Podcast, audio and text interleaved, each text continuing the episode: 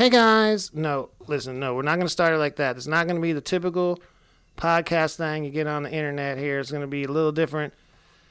We're back. It's not Pusher Mania's podcast show anymore. This is Talk So Real with Matt Sanzala, and I am Matt Sanzala, and you're listening to us live or sort of live on the Pusher Mania Podcast Network. You can find everything on the iTunes, the Stitcher, the TuneIn. But we upload right there at the SoundCloud, soundcloud.com slash pushermania. Subscribe to us on any or all of those uh, networks and tell a friend to tell a friend. I'd love it if you did that. Today, I know it's been a long time. I've been out and about, a lot of traveling this summer. Should have done some podcasts about that maybe, but alas, I didn't. When I'm back in the game, I finally got to go up to Dallas. It's been a minute and get with my brothers from out of Fort Worth, Kurt Lowe and Ryan Everett from Complete. My special guest today recorded this last week live in the studio in uh, Dallas, Texas. This is the complete story of Complete, as complete as you're probably going to get. I'm telling you, I finally got to sit down after years of being a fan and a friend with Kurt Lowe. You're going to get the lowdown on the early days and what's all the way up to what's going down right now, how that infamous video came uh, on Fort Worth Public Access, how it got on the YouTube machine. All these things are covered and then some thank you for tuning in and uh, dealing with my shit. I hope you enjoy this. If you like it, drop me an email, matt at pushermania.com. Hit me on the Twitter. Pushermania is my name there. Also on the Instagram. And uh, don't bother me on the Facebook. My name's Matt Sanzala. This is Talk So Real with Matt Sanzala. You're about to learn the story of Complete. Man, it's been a long time coming. I've been wanting to sit down and do this for a long time, and it never happened with the Pusher Manias podcast. But now we're here with the brand new Talk So Real with Matt Sanzala. This is the first edition and I just happened to be up here in the DF Dub, and I had to call my man Kurt Lowe from the band Complete. I've been waiting to sit down and have a real talk with you. He's brought uh, one of the new members of the band, Ryan Everett. We're going to talk to him as well. We got a, got all the time in the world, man. So good to finally catch up officially, Kurt.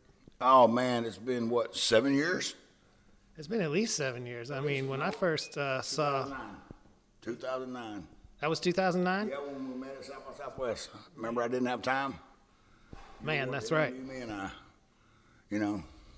Yeah, because you had to get back. You came down, did the show, and had to get right back. Mama's back. Yeah, my wife's back. Yeah. Yeah. So, uh, you know, I'm a family man. Everybody knows that. It's all about the music, but family's most important, really. Man, for me too. I'll tell you this one thing uh, people who may not know about you or our history is like everyone, I discovered you on YouTube a friend of mine, Craig Stewart, who I worked with at South by Southwest, someone sent him the video, and we sat down, and, and we're both into like hard rock, hip hop, punk rock, whatever, but really like avant garde music and things that don't really fit easily into a box. That's really what I like to hear. I personally like to hear music that I never heard before. You know, I like to hear a new sound and something different. And when I was growing up, to be honest, I learned a lot about music politics, uh, local city things from like public access channels. I would lay up in bed at night. Oh yeah. At like a nerd, totally. I would watch Farrakhan, and then I would watch Osho, and then I would watch the music program, like all kinds of crazy shit on on public access. And so, when I saw your video, I think it was from '96, '97, yeah, the concert yeah, y'all did. It was in, it was it was Fort Worth public access the first song I heard was Beautiful Sunrises. Can you tell me, because I don't know actually, we've talked a million times, but I don't really know the background of what that show was and, and how that all came to be uh, before YouTube. Like, tell me a little bit about that concert. Well, we just got the band together, and we've been together almost two and a half years at that point. point, and we used to do cover music, and right about that point in time, we decided to do original. So we threw a bunch of songs together. Being a young band, you don't know you think you're great. You're the greatest thing on the planet. You're going to take over the world. But the conception is you got to let someone else listen to it and say, hey, this is good or bad. So went studio, recorded, had it mastered. We throwed it out, gave it to a producer. Said he had a local television show connected with MTV. Wow, MTV, yay. Every band when you're young wants that. And so uh, we went to do the show. The days, schedules, and everything were the last man up. And we did a sound check of two songs. One, it was real soft, like a lover's lament song, you know, and the other was kind of hard, dreaming. That song, "Dreaming," mm-hmm. and the producer come up and said, "You can't play. He's cutting the show." and they had put our name in Four Star Telegram, complete, complete the biggest band will ever be next to Zeppelin. That's what it said in the Four Star Telegram entertainment section. So there was 859 people there, and it was like 700 people that could be in the bar. It was over, you could tell. And so we all got in a huddle. So the, the producer for MTV said, "Man, they're not that bad. You can't do this because there's too many people here." The manager of the bar goes, "The guy's named Bob Foster. He's passed away now. God rest his soul." But he goes, and uh, then uh, the member who just passed away, Creature, he's about to lose it. Oh my God! And uh, anyways, uh, actually, uh, Darrell Pantera was there. My buddy, yes, Dimebag was going on tour with White Zombie. Yes, it was 90, uh, 97, early 97. And uh, so he wasn't going to let us do it. He said, You're not going to use my show for original band. Is for all my cover bands. And I said, Man, it's two months. We talked about it, everything. I gave you my demo. What's the big deal? You put us in the paper. It had to cost money. So he said, Well, I just ain't going to do it. Well, of course, I said, You know what? I'm to sue his ass. Small claims court. So I went into court. They had MTV had two lawyers, local cable had two lawyers, Bob Foster had a lawyer, and I knew I was basically screwed when I walked in because when you walk in and the judge says, "Hey Bob, hey not Bob Foster, but hey Mister, hey Bob, how you doing?" I was like, "Oh no." So all I got on my side is a four star telegram. So I take that and I'm sitting there in front of this judge, district judge, and he says, "Well, you know, came up with a name for all four," and I said. Well, that don't matter. He says, What are you saying? I said, He said, Well, you're going to have to bring all four of them back. And I just bluntly said, That's a bunch of bullshit. Just loud, you know, being me, being me. And I've had to control it through years, but because uh, I'm bipolar, I get excited about so many little things. And, and he said, You're in contempt of court. I said, I'm not in contempt of court. I walked up to his desk, which you can't do that to a district judge and slapped the newspaper article, Four Star Telegram, and said, What does it say across the page? CMPT, like you're saying, complete. He said, Oh my God, that's the entertainment section. I said, You're right. He looks at it wasn't no more Bob Foster. It was more no more Bob. It was Bob Foster. You know better than this. Then he became a judge because he realized I was in the right. And he said, "Y'all need it's rain. It's snowing this day. It's snowing. We barely got there. That's the deal. We, it, we like 15 miles an hour. But I went to court. They showed up, I'm glad I did. The judge said, Well, y'all get back in the corner and talk about this. Well, I'm mad. Fuck you, screw this. Uh uh-uh. uh. i am just going to go to a real court. I'll get all four of us together. It was Mark and I, the guitarist. As we're backing out, I slid and hit the bailiff in the snow and in the sleet, and he slid. And, and Mark goes, You just hit somebody. I said, No, I didn't. I'm still mad. Remember bipolar? Yeah, yeah. I'm in that rage. He, said, Mark Ross down to win it. And I said, and he's getting it off the ground. And I go, what the F you want, dude? What do you want? And he goes, they want to talk to you. So I park my truck again, slide back in, go inside. And he said, man, I did do you wrong. I promised you all this. Da, da, da, da. Let's set it up for December, December the 6th. And so what's so cool about it, more people came. They heard about the two little songs we did. And uh, so if you listen to that video that we did that night, you hear people in the background. They're dogging us, talking trash about it. That is Dimebag Darrell and Vinnie Paul saying all those hateful things. Yes, they, they were coming off tour now. Because that was like eight, nine months from getting us on back on the show. And halfway through the show, I know the sound man that was running the sound truck. You know, you had five people in the truck, the video truck. You got the two stationary cameras and the three Roman cameras. So I went halfway through the show and I said, I told the sound man, why are you doing me like this? You're screwing me on the PA. He said, dude, Bob told me not if I didn't do it, I'd lose my job. I make 550 bucks a week and I got three kids. Well, I've got children. I understand that. So I said, okay, the rest of the show's gonna be bad, but that part of the show is what got aired. Well, the dude Dave, ironically, how we got to this point, dude Dave in the video shop, he kind of lied a little bit. But uh, and, and bass player Peter wasn't being rude to the guy. He just told him the truth. I can do what you can do with a pick. I don't need no processor. I know I've learned. I've done my job. My uncle's a famous bass player that played with the Fabulous Thunderbird, so I kind of know things you don't know. And the guy took it offensively. But he's confident, like most bass players are. or musicians in general. And uh, so he put it out there as a joke to embarrass. And uh, it was 2008. We were playing Ridglea Theater. Uh, Richard Van Zant of the Van Zant family, you know, Lynyrd Skynyrd, called me and said, "Hey, Kurt, can you put a couple bands together? I'll give you 650 if you'll cover uh, six hours of music." No big deal. I called two friends I know, and I know they can play three, four hours. So, hey, man, it's 200 bucks a piece. Don't we show up? Well, we started playing uh, the song "Beautiful Sunrise," which you asked about, but P- Creature I's version was, uh, uh, and uh, these kids just start packing the whole upstairs. My wife was called and said, "I said, wait, if we can start." She couldn't make it upstairs until the third song. They packed uh, right. And then uh, I said to the crowd, "Can y'all get up?" My wife sat down. They just like a parting seat. she got to sit down, and we got through this. Uh, they just all these hundreds of kids gathered around me and said, "Aren't you Kurt Brumbelow?" By this time, I'd already changed my name to Kurt Lowe. I was so embarrassed of that night because my great uncle's Willie Nelson, and I'm supposed to be a professional here, right? And it was just a point because, and really what I'm trying to say is, you really don't know what you're doing. You really don't know because what do the people think? That's all that matters. It ain't what you think. We as musicians build this up in our head. This is so great, and it's so horrible. We don't stop and think, is this good? From because we're competing with so many great musicians. We grow up around these people, and they're so doing this, we're doing that, so we're trying to compete with them. And really, at that point in time, when I really learned something, it's not about the musicians, it's about the fans. It's about people that you might could listen to your music. That's what it's about.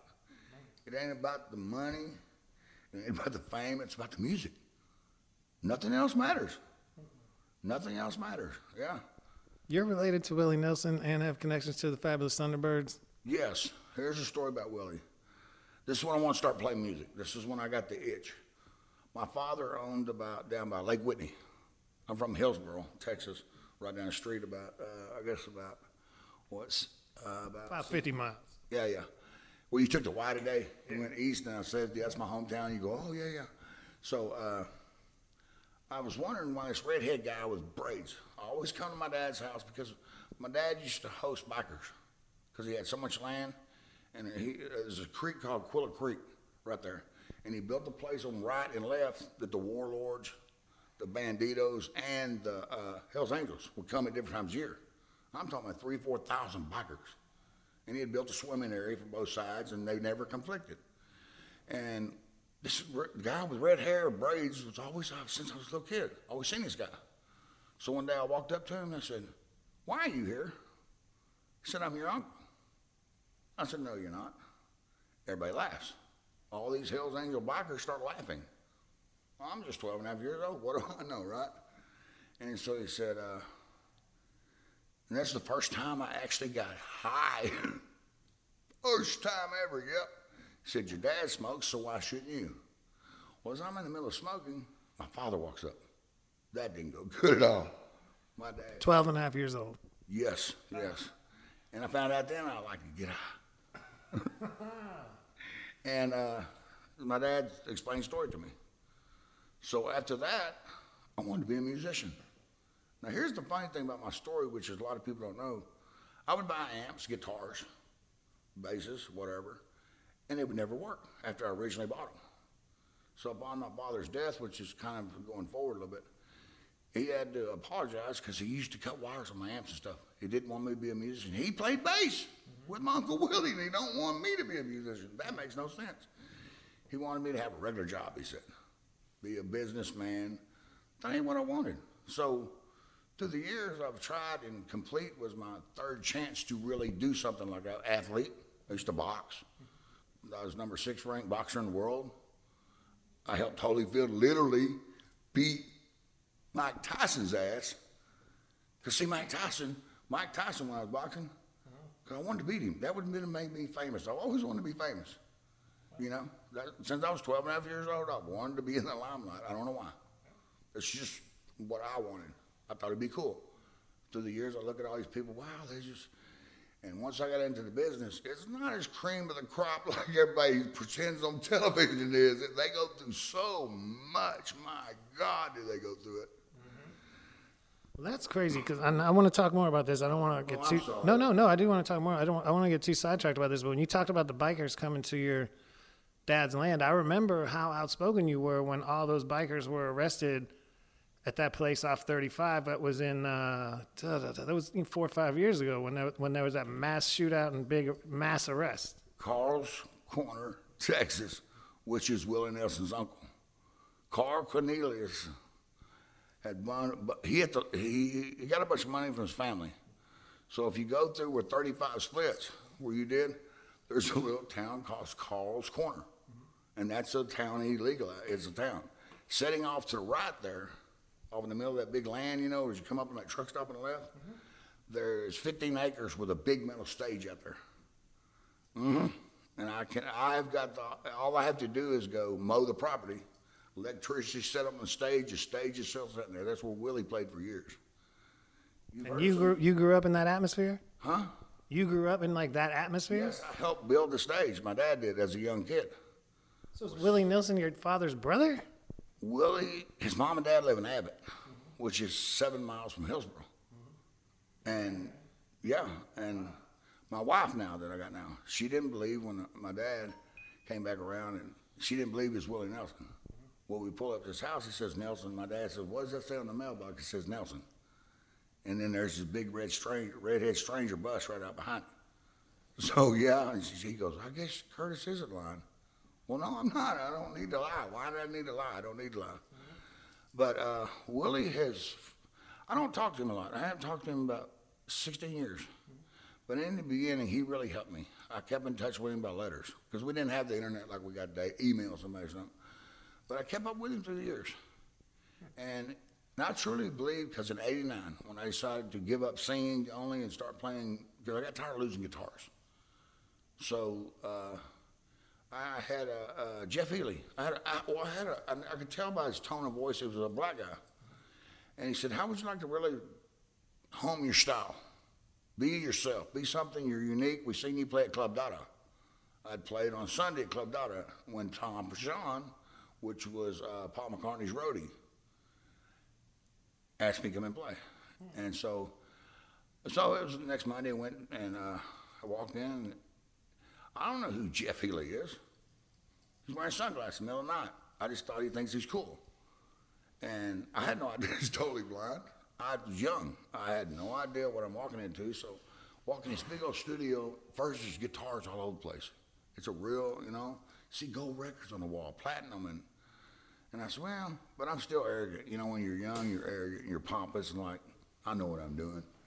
And he looks at me and he says, what are you into right now? I said, well, kind of Metallica. And he said, he threw down, what was it? I'm, I want to think it's Seek and Destroy. But it's one of the songs like that, one of the early songs, and I got humbled real quick because he's doing the lead in the rhythm, a blues guy. And then they sat down and said, You want to learn how to have your own style that people will follow? Yeah, it's going to be simple, but we'll show you how to make that simple. Make it wicked. We'll show you the secret to music. So, what am I going to say? No. So, I, then I, and that's truly, I found out years later, that was my Uncle Willie that sent them to me to help me. So, it ain't like he left me alone. Yeah. So tell me about the you know it being 12 years old, younger, and in that in the teenage realm, like in a place like Hillsboro. What were what were those were those like gatherings of bikers? Like the different factions would come there and it'd be like a big party or a concert, or Willie Nelson would perform for them, or what was that like? Well, where they were doing all that was Blum, Texas, because him and Hank Jr. Him and Hank Jr. bought a ranch in Blum, Texas. It's about 16 acres. There's a big old stage and everything. So I grew up going there uh, since I was like seven, eight years old. And I used to go watch some of the greatest musicians. I'm talking about heavy metal, blues, jazz, orchestra, every genre you can think of will get on stage and play everybody else's songs. And they're having a good old time. They're partying, just being themselves. And I guess that's why at 12 and a half I want to be a musician. I just thought that was the coolest thing on the planet, you know. But like I say, I had no idea the work goes into it. Them guys worked their butts off to get where they were at. Mm-hmm. The, the, the broken dreams and, but I have no regrets. And you shouldn't. I don't want to. I want to take a couple musical breaks here. What What do you think would be the best first song to play? Should it be something off the last album, or maybe one of the early recordings? I mean, we could. I want to say "Beautiful Sunrises" for a little little later in the show because that's my jam. We're gonna get on that in a little bit. What What do you want to play right now? Well, I want to say uh, thank y'all for listening, man. I am so grateful that the Complete Nation has hung with me for the years, and the best is yet to come. It really is, and we'll explain that later. I don't really want to jump into it because a lot of good information I got to say later. But yeah, yeah. What song would you like to play? What song? Yeah. Because we're gonna do this like a radio show. We're Yeah, gonna yeah. talk- I'm gonna play a song. We're Yeah, gonna make it yeah, talk more. I don't. I, I like them all. There's not one song I've ever played that I do not like. Let's start off with Hoogie Hoogie Boogie Land. Oh, good. Do it. Hit it. That'll work. Yes. We are live in the DF Dub right about now with Kurt Lowe of the legendary band Complete. This is Hoogie Boogie Land. We will be right back. Ready for our version of a party song? Are y'all ready? Hey, can I hear you on the back? Are y'all ready out there? All right, you say no? Well, how about this? We're going to take you on a little trip to a land called Hoogie Boogie Land.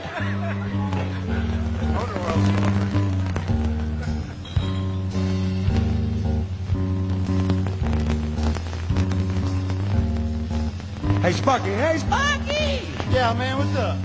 Hey, man, you want to do us, the band, and all these people here a favor and take us on a trip to a magical land? Yeah, sure, man. Well, uh, let's go to Hoogie Boogie. Hoogie Boogie Land? Where you gonna go? They didn't hear you in the back.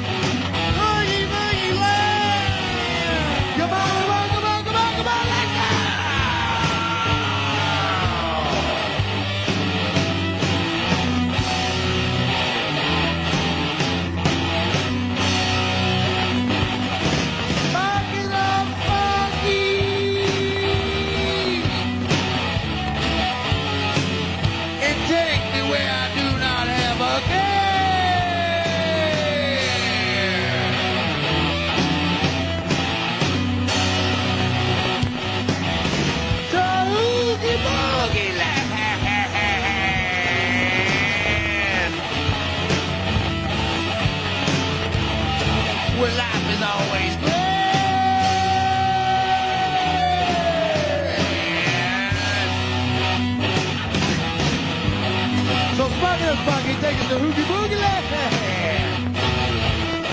Because in Hoogie Boogie Land, there is no war. There is no hate. Can you all relate? So Sparky and Sparky and take us where all we want to be.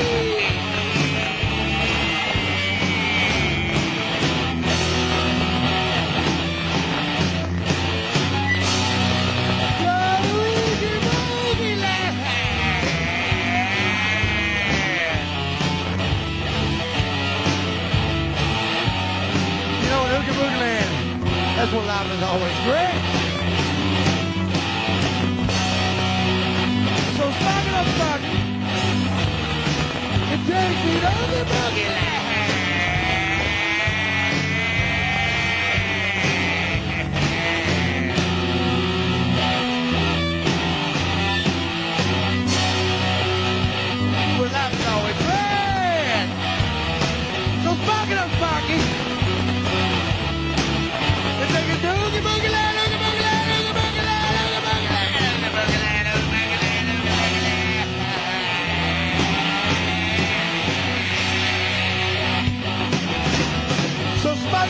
it. And take us where we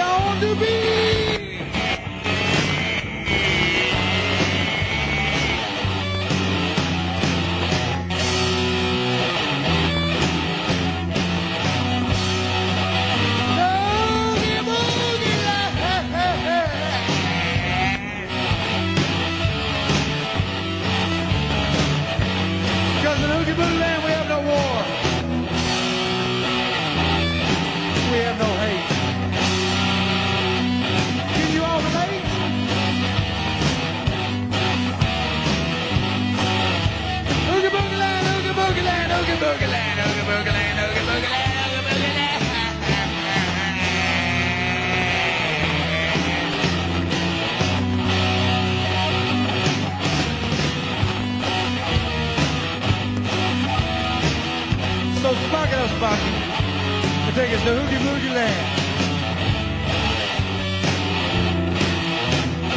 Cause the Hoogie Boogie Land is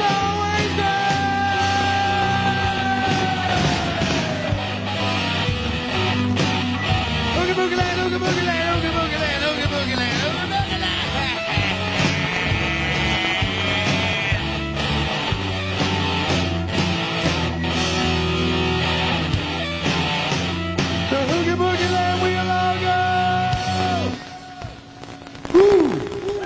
Boogie Land.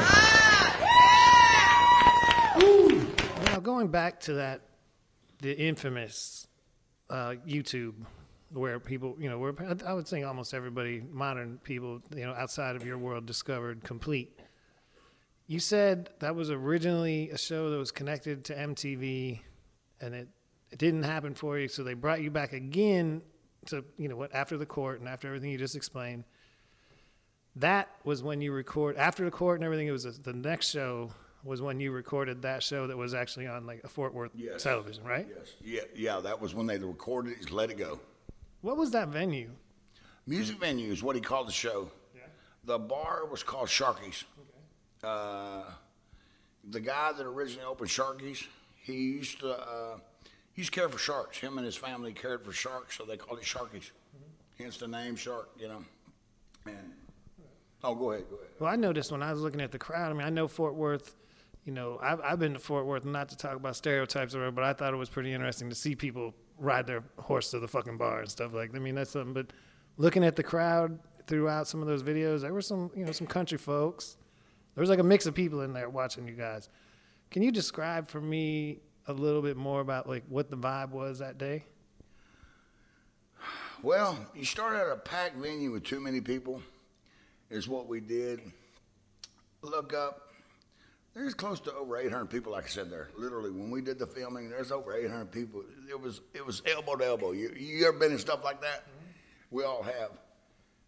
Uh, the sound was so bad on the mix from the board, and it, a lot of bands understand this. The sound man can be your friend or he can be your worst nightmare. It depends if he likes you or not. And it was bad. We cleaned out all them people except for 32 people by the third start of the third song. It was over. And I thought, wow, are we that bad? No, I, I don't know. You know, I really don't know. And, but, but here's, you want to know the real secret on that? Yeah. Coming up to that show, we decided about a week prior, do we play like we've been doing or we be different? So we had a brilliant idea. Let's be a little different. Let's change this, let's change that. I'll scream a little off here, do this a little off there. It was all planned. We worked, God, 15 hours a day, 16 hours a day on it. Because I had a lawn business, everybody's working for me. So we could do it. And I walk up to uh, Mark the night was doing it. We're like, we're like three and a half hours early. And I walk up to him and say, hey, Mark, you ready? Everything you wanted. You wanted me to start singing. I hadn't been doing it for years, but here's your night. We're fixing to hit it. He says, don't talk to me, man. I'm scared to death. Oh, great. Here's one member fixing to lose it. Oh, God. And he means it. And I actually was with his niece. So I've been around him for 10, 12 years prior. So I knew, wow, okay. I look at the drummer over here. He looks like he's discombobulated. I walk over and said, hey, T-Dog, what's up? You think I need my cymbals? He lives 10 minutes away. I mean, there and back, five minutes at the most. And I said, really, dude? I said, oh, God, he's losing it because cameras. The, the, something in, in entertainment, either you can handle the interviews like this, the cameras, or you lose your ever-loving mind. And I hear from the other end of the bar, uh, creatures like, can I have another double? He knew. He, he's one of the people that can handle, you know. That's why I guess we've been together doing this for so long. And uh, I called uh, Darrell. I said, hey, dude, uh, is your dude coming? And there's a secret in entertainment. I'm going to tell it. I don't care. I've always broke the rules. You know that. Uh, when you get big, you get a big band. There's a guy or somebody who'll get to handle anything you want. if you you're good enough to make it to the top, you can have anything you want. And I mean literally. So he, he I said, dude, we need some some good LSD. I swear to God, I was going to ask you in this interview, was there any LSD involved in that video, in that concert? I swear to God, I was going to ask you that question. Please continue. So back when I was young, I used to like to take the ride. Oh boy, that's a story. I go into a little mini story for a second. I used to like this Ohio and LSD. Uh, I was 16 years old and staying with my grandparents on a Sunday, and I just got to tell a story and I'll get back to it. But I met this brunette. She was beautiful as I'm tripping. So I walked up on my grandma and grandpa's porch, and it's about, it's good daybreak, probably about, not even seven yet. My grandfather said, Boy, you need to get off them drugs. I said, I'm not on drugs, Papa. He said, I've been sitting here watching you for three and a half hours making out with my oak tree, Kurt. You need to give it up. I thought it was a beautiful brunette, and I was making out. That's what it did to you. So we rolled down the road to the night. So years I learned to kind of handle and deal with it, I guess, best you can.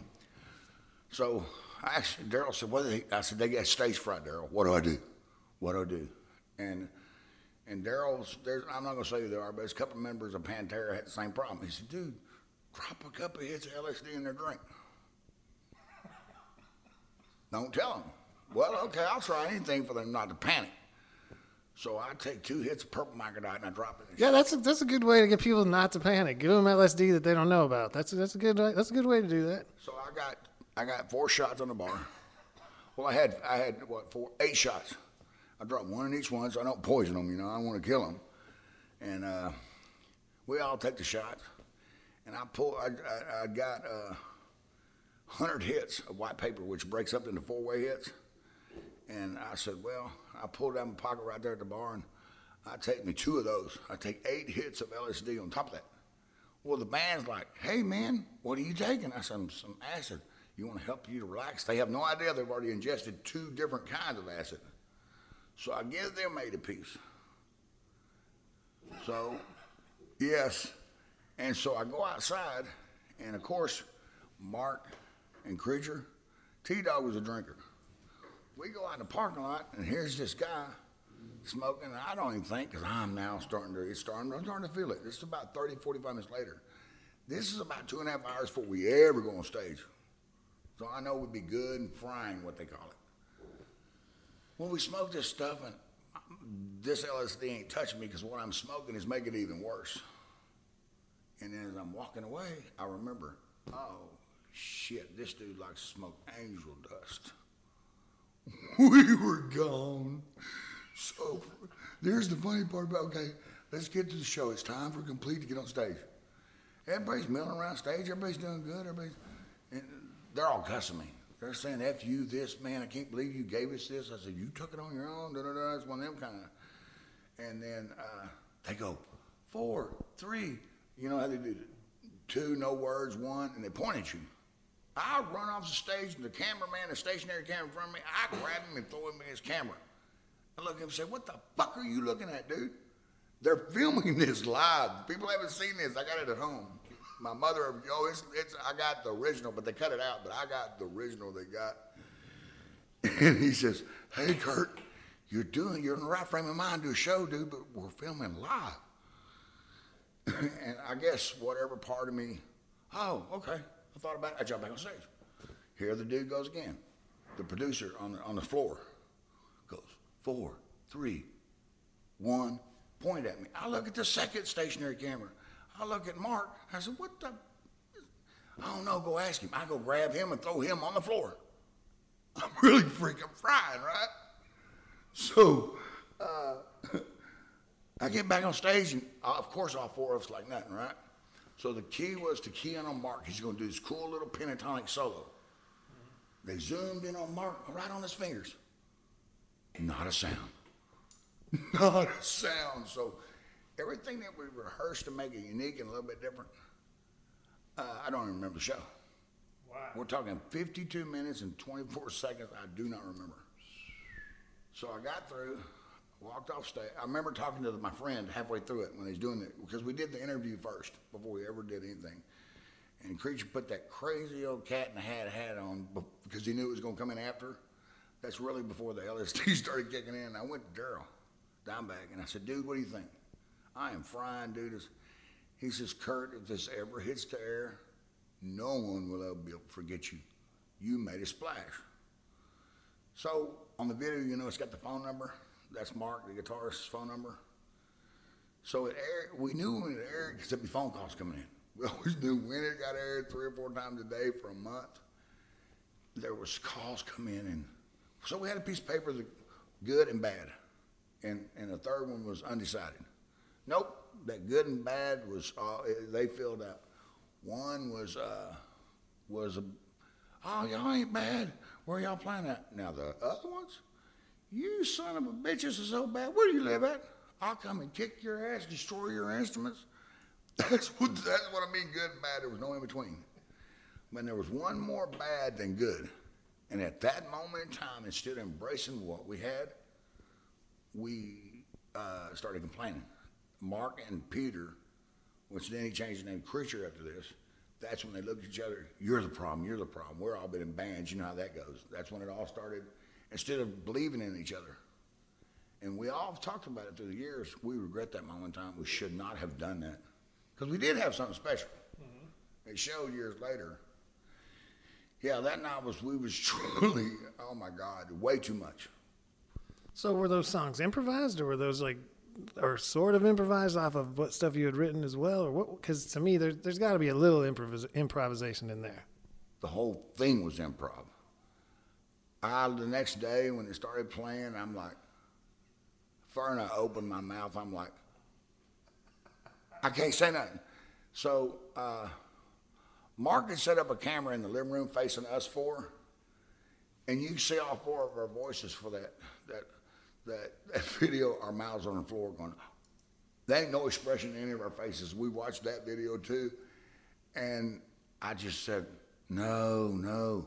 We have a week before it goes on local cable for a month. We have two weeks before it goes a week on MTV. So that's where I changed from Curtis Brumbelow to Kurt Lowe. That's when Peter Creech became Creature. That's when Mark Swain became Mark, Mike Stinson. yeah. It changed instantly. I was wondering because I mean, watching that video really made you know it's not the exact same thing by any means, but it made me think about Captain Beefheart.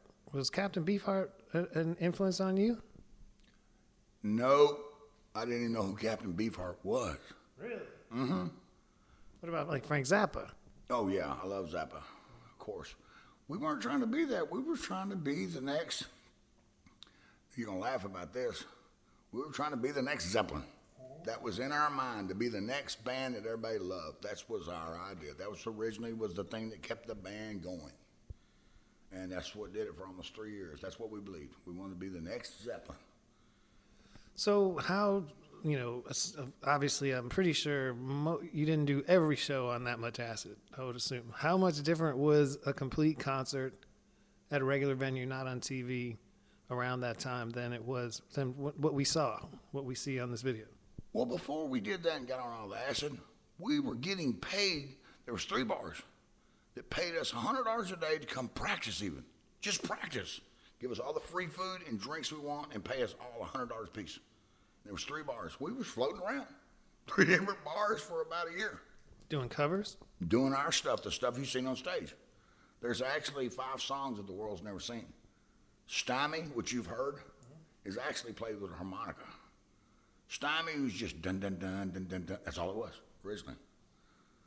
But then I met in 2000. I met James Hetfield in San Bernardino, California, and I was playing bass then. And he said, "What's that song? Where'd you get that rip from?" And I sold it. I stole it from Seek and Destroy. Cause Seek and Destroy goes dun dun dun dun dun dun dun dun dun dun dun dun dun dun dun, and it's got the four little quarter notes. Well, I just went well, dun dun dun dun dun dun, put three on it, and dun dun. And I still stole them little quarter notes by the chorus. Well, that was Creature. Creature did that. Hmm. Yeah. So after that, you know that the crazy thing about the internet is like the whole world can see everything, but that public access show, I'm assuming probably wasn't even shown in Dallas, right? It was shown only in Fort Worth. Yeah. Anybody that had Marcus cable, mm-hmm. and that's it. No one had ever seen that before. Could you even imagine that some that many years later, that video would be like literally being streamed hundreds of thousands of times all over the world? Well, you remember I was talking about in 2008 when we was playing at Ridglea, Richard Van Zandt. Let's get back there now.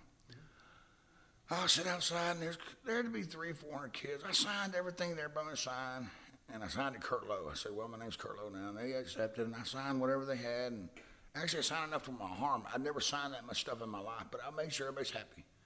And I really told myself the band we was in was called uh, Barbed. I thought, wow, we got it going on. Not having no idea what they Meet her in the bar, bang her in the bed. and, Yep. And uh, so, not knowing what I was about to see, so I went home that night, and I have a tradition that uh, I don't really go get drinks. I don't go with women. I like to go sit down and have a couple of drinks and eat something and talk about what just happened because of that. Because the original complete, I got to know with the guys I'm playing with. What do y'all think? Did we do good, bad? Uh, that kind of changed my life that day. And I went home, and uh, my stepson Thomas, my wife, and my daughter Courtney, which I was using the guest bathroom in our house. It's, it's a seven bedroom house, and uh, on the, I went on the other side because it has a bigger tub. And I was laying there enjoying it because that's what I do to relax. Because of, uh, and I hear my wife, I hear Thomas, and I hear Courtney laughing. They are laughing. They're losing it. And I told them the West Side, because and Claudia, she remembers, you know, 'cause- and she comes in the bathroom, she sits down. We'll just, you, we all know the women we're with, whether you're gay or married or whatever it is, you know your partner. There's something coming that they're trying to prepare you. She looks at me, this, this sweet little innocent face, and says, "You know, you said anything is good for publicity. Now, don't get mad." And I, and I, of course, come by the water. I said, "What were y'all watching? What have they got on the internet about me?" She said, "You're not going to believe it." So I said, "I want to see it, but I'm still kind of scared. I'm terrified. I still remember that moment in time the next day when I viewed what I viewed, and I can't believe this is on the internet. No way." So I I gave it about four hours. I went out my studio. I had a studio at the time in my house. I went out there and tried to play, but I still couldn't get that video. I got to look at that video. I got to see what it is. Why is everybody why? And my daughter comes in and she goes, "Daddy, you know you're the best, worst musician in the world."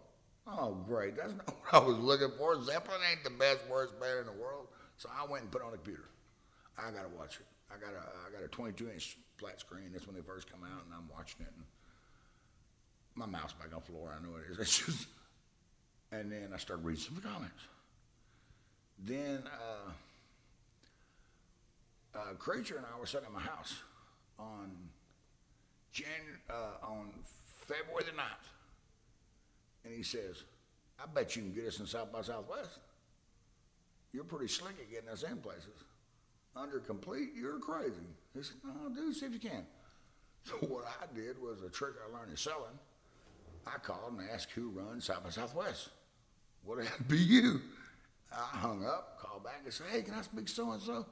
I'm an old friend back in the day. They transfer me directly to your line, and then she comes back and said, Who are you? That's Kurt Lowe. You answered the phone. You couldn't believe it was me. You were shocked. Remember all the questions you asked me? Uh, You asked me so many questions that only anybody that researched what I'd done that day was. I said, "That's the same one." So uh, Well, first of all, I want to clear that I did not run South by Southwest, but I did book a lot of I it. know, but, yeah. But the and Craig Stewart and I were fans of that video, and I remember that call where it was. It, I Craig Stewart is a is a joker for sure, and we would mess with. We would try to ruin each other's lives every day at, at work. Practically, it's similar, you know. And I was like, I was like, holy shit! I was like.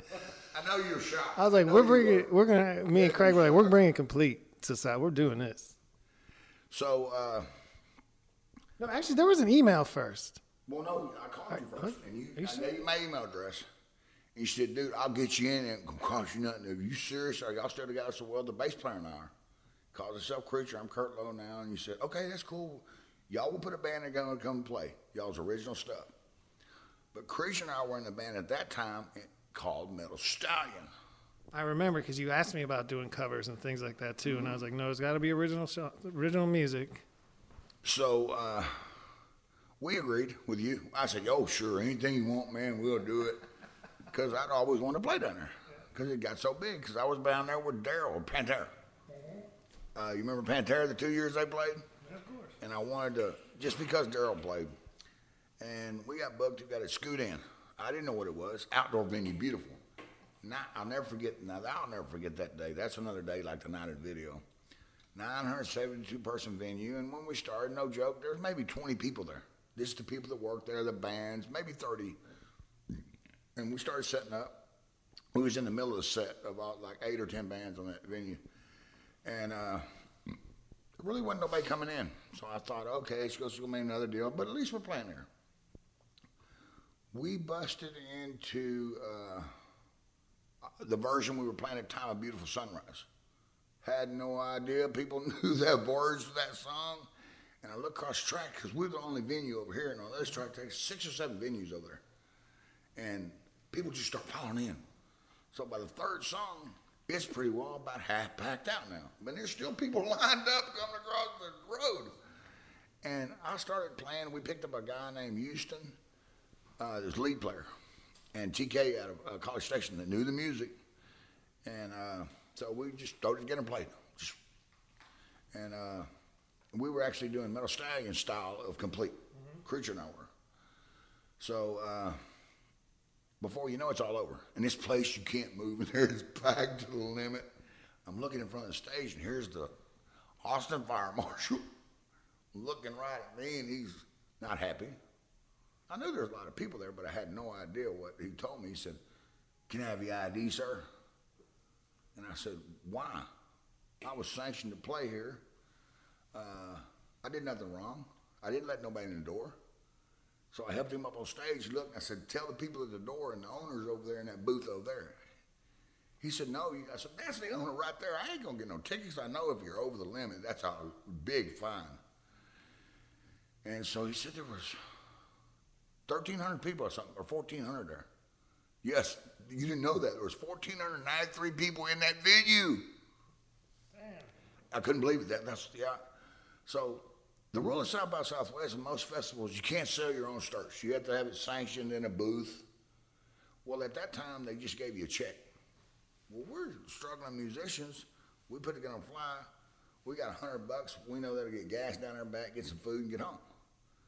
So we're selling shirts, complete. We call them the ghetto wear at that time. We're selling shirts that we spray painted in a motel seven hours earlier.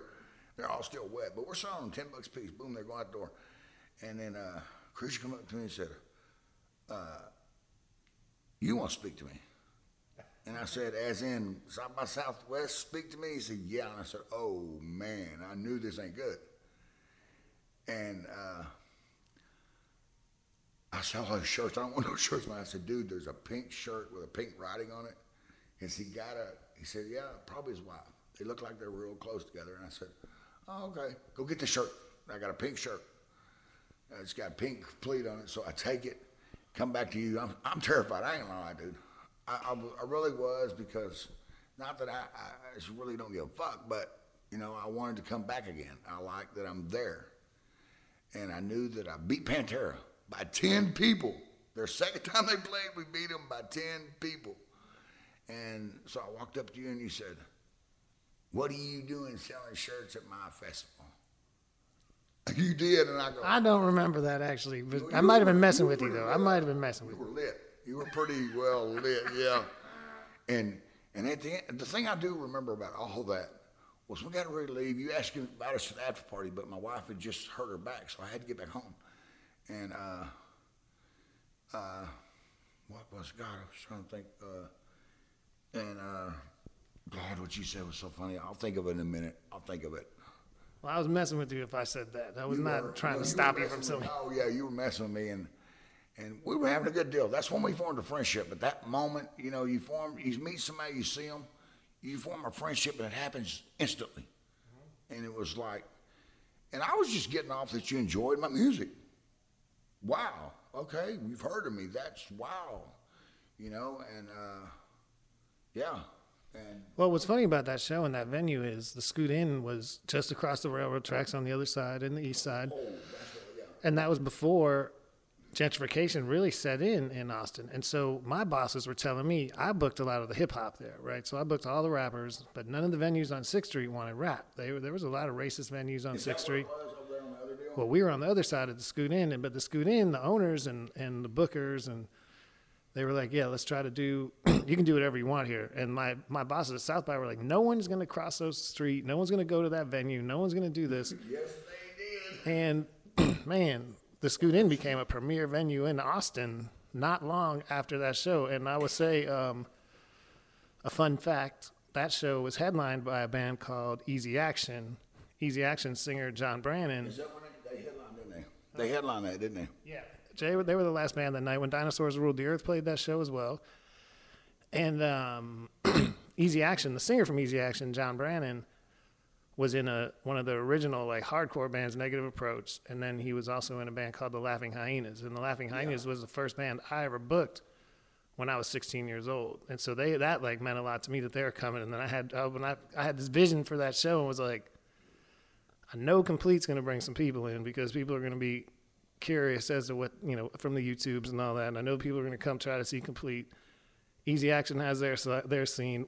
Dinosaurs Ruled the Earth had their scene in Austin, and it was really a crazy convergence of people that came there. And I remember my bosses came in a couple times that week because I had a hip hop show there as well, and they were like, "How the hell did you get all these people over here to the East Side? Now the East Side's the only place to go. That's where it's at in Yes, Austin." it is. I will agree with that. Oh, I know what I was thinking a while ago. The last thing you said to me was thanks, Kurt. Now I got to go back over there and apologize to everybody because they ain't got no people. And I asked you, I said, what are you talking about? I said, man, there had to be at least 300 people at the place I was into. I went to go use the bathroom, come back, and these two chicks were leaving. I said, where are you going? And they said, Complete's playing. And you came oh, yeah. yeah. And, uh, yeah, that, yeah, yeah. And y'all have played South by every year since. Yes, we have, except for last year. Okay. Yeah, it's because, you know, if you have a founding member pass away that was your best friend, mm-hmm. based on the planet, and how I found out about that is kind of wild. Yeah, I want you to talk to me about Creature. Well, Creature, as musicians, we sometimes get in some bad habits. And for all the years, I hid his drug habits, drinking and drug habits. And I just never wanted the world to think bad about the man. But he had a habit. You know, I mean, the night we was up there, you remember that? How he was, his eyes were big and, you know, that's creature. That's just, you know, doctor tells him to quit doing drugs. So what did he do? Start drinking. Let's do drinking. And then he started drugging and he, and he just wouldn't quit, man. He just would not quit, man. Tried to help him. I walked him through rehabs and he just wouldn't learn. But he's still my friend, so I, you know, I'm not going to abandon nobody, no matter what it is. And uh, he, uh, I don't know, man. Last year was bad. You know, for years after that, we used to talk shit about each other, literally in front of each other. You know, f you, f that. I hope you die one day. And when they're gone, and a lot of people used to tell us y'all need to quit talking to each other like that because when the other one's gone, you're gonna miss them. And that's a fact. And, and boy, that is so true. I should have listened. You don't listen, man. You know, because nobody's guaranteed tomorrow on this planet. Nobody. You can be walking down the street like what happened on the 27th to me. My wife was sitting at a red light, turn the left for the second car. This chick didn't touch the brakes and sandwiched us. Yeah, the car. Look, you seen the car? Yeah. Frames bent and everything, but we, you know, Yeah. it's okay. You were hit. You were hit from behind 40 miles an hour, sitting at a red light. Yeah, I've been going to therapy every day, and I got two more weeks of it. Yeah. And it's it really. I know the feeling of losing a good friend. My good friend Zen, who I started a radio show with in Houston, we did for years. It's one of my best friends from Houston. Zen went to Denver with a, a musical partner, his sitting at a red light, a drunk driver, fell asleep at the wheel, came, hit him, killed them both. And I and that was just the year before I lost uh, one of my best. I lo- and then I lost at the end of that year DJ JD. He overdosed in New Orleans. So yeah, understand? it was a rough. Yeah, I understand. Last year was rough. But uh, Creature Man, he was such a unique dude. before he started getting really sick, before the drugs really took over, he was the type of guy you just gotta love because you call him. I don't care what time of day or night. I don't care what stage you were in. He would come help you. Hey, bring me a starter. Bring me an alternator. And he would go get it for you, pay for it, and come and get it and save you. Hey, man, I need a ride. He would do it. You know, and you don't find people like that every day. No, no, you don't find anybody. And uh, I don't know. We just had a friendship. I don't understand it because you know it just was a natural, just a fit. You know, Until he passed, were you and Creature the only um, um, uh, straight up members of Complete, like the one that throughout the whole career of Complete? Yeah, because it was original four members for what, almost three years. And then we did the video. And then Mark and Creature got in a big old, you know, like I was saying. And we formed Wire. After that, we formed the second version of Wire. Then we got to go with Green Day and Incubus around the world, but Mark and Todd didn't want to go. So I had to call the original band, the original Barbed Wire, which was Mark and uh, Brian Wilson. Yeah, we toured, but when we came back States, they all Brian Wilson. Yes, Ann Wilson and Nancy Wilson. Her sons. Okay. Okay. Yeah, you know. Well, there's another famous Brian Wilson out there too. I was wondering that. Oh, Okay. Okay. Yeah, yeah. But this is the other one. This okay, is, gotcha. and uh, but anyways, uh, So you toured with Green Day and Incubus? here's how it happened. I get a call one day. It says, and it was what? It was '99, about September. And this producer we were working with said, "Hey man, if y'all go do this gig in Oklahoma City for hundred bucks, you might get something good out of it." We had nothing to do. We're young, okay. Put a couple dollars in, get it back probably, but let's go do it. So we ran and did it.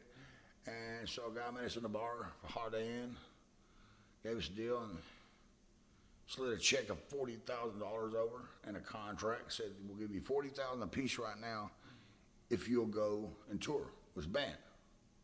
And I said, okay, that's cool. Uh, but Mark wouldn't sign it, neither would Todd of Complete, because they were afraid. Some musicians get fear, you know, like I say, they can't have cameras and stuff like this. And so I called Brian and Jay, and they, uh, I flew out early. They came out, they went to DFW and flew out behind me. They met us all over there, equipment showed up and everything. We were using equipment over there. Because you know that 220 over there in Europe is different than over here. Yeah. So you got to use their equipment. So uh, we uh, did the whole deal. And when I walk on stage, I'm looking at it's a Bach Fest. The Bach Fest, yes. And as far as I can see people, far as the eye can see. And so I, I, I had to start playing bass on that one. Because that's when Creature and I, he went in the military. Creature went in the military, that's why. So uh, I'm playing bass. And uh, we came back to States where they, their wives, they were with us. They were actually, their girlfriends were now wives. They got married in Europe. They decided to settle down. So I called Martin Todd, and they met me up in New York. So we finished the whole thing. And it's in 2000 when I met uh, James Hetfield in San Bernardino. It was an industry club. Only people in the industry can be there. And we played, that was the last deal we had to do. And I had to look over, uh, when I was sitting there, in the back there, there's Metallica. I'm kind of interested. I'm kind of into Metallica, you know. So it got me all started playing guitar. So I got to meet him, and so uh, James Hetfield looked at me and said, "Dude, what's that song you did, Slimy or whatever?" I said, "Oh, Slimy. Where'd you get it from?" You know, musicians, you create something, I create something, we're gonna know our rip. And I laughed. Because the bottle of Jägermeister I sent over, I helped them drink that and two more. We are lit. It's like seven, eight o'clock in the morning. I am totally, I ain't seeing nothing. So uh, that's when I seen that was about to happen in Metallica. Because they didn't want Jason Newsted on stage. I was playing bass with them. They wanted to play my stuff. So James Hill says, How do you play that rip? So I showed it to him. So I took him to Seek and Destroy, added one more onto it, and just keep it simple and a da da, you know, da da da da da da da. And then the chorus goes da da da da da da da da da. There's your four quarter notes. Nope, that ain't the way you do it. And he showed me how I play it to this day. Play it solid, stay there, and if you can find a groove in bass player, the bass player and the drummer will take you the rest of the way. And that's how I still play it to this day. Man. And it was in an instant. And it's ironically that Metallica's been keeping up. I guess he remembers me. I don't know if he does. But he, you know, he sends me stuff all the time from Metallica. Not from James, but I still get stuff, new Metallica stuff. And I send them new stuff, so it's probably is James. Wow.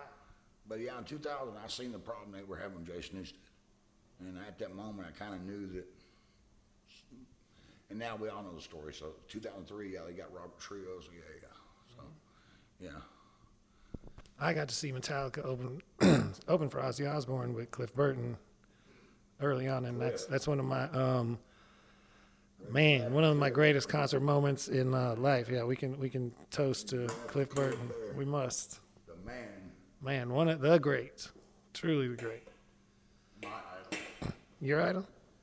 Well, man, Who's you've got that voice I'm hearing right there? yeah, you got it. Well, let's let's get into let's let's play "Beautiful Sunrises" for the people real quick. Let's take a break. We've been talking a lot, and let's come into modern day complete after we after we hear There you this. go.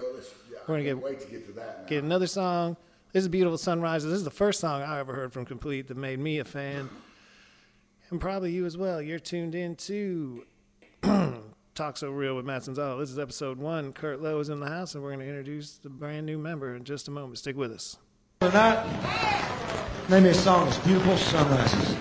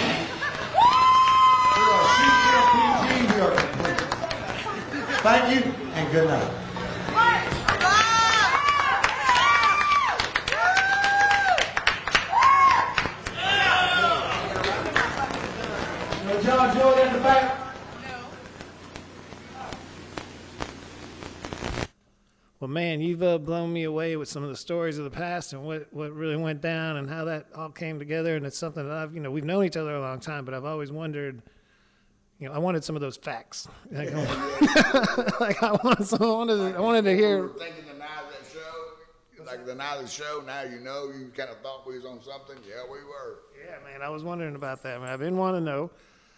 But uh, what's going on with you guys now? Because the last CD came out, was it two? Wasn't quite two years ago. The last CD, or two years ago? The last CD y'all put out was a year to two years ago, right? That was uh, four years ago now. No. No, the, oh that oh my God, that was a disaster. What?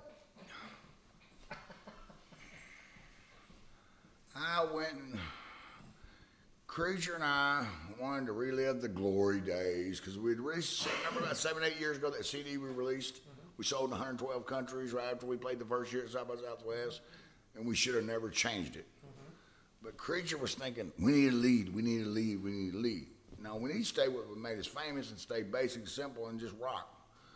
But I was trying to keep him happy because, like I say, he was sick for a long, long time, and I'm trying to cater to him. You know, friends do that. Mm-hmm. And so I brought in a lead player. His name's Anthony Belvin. Mm-hmm. Oh my God, what a nightmare.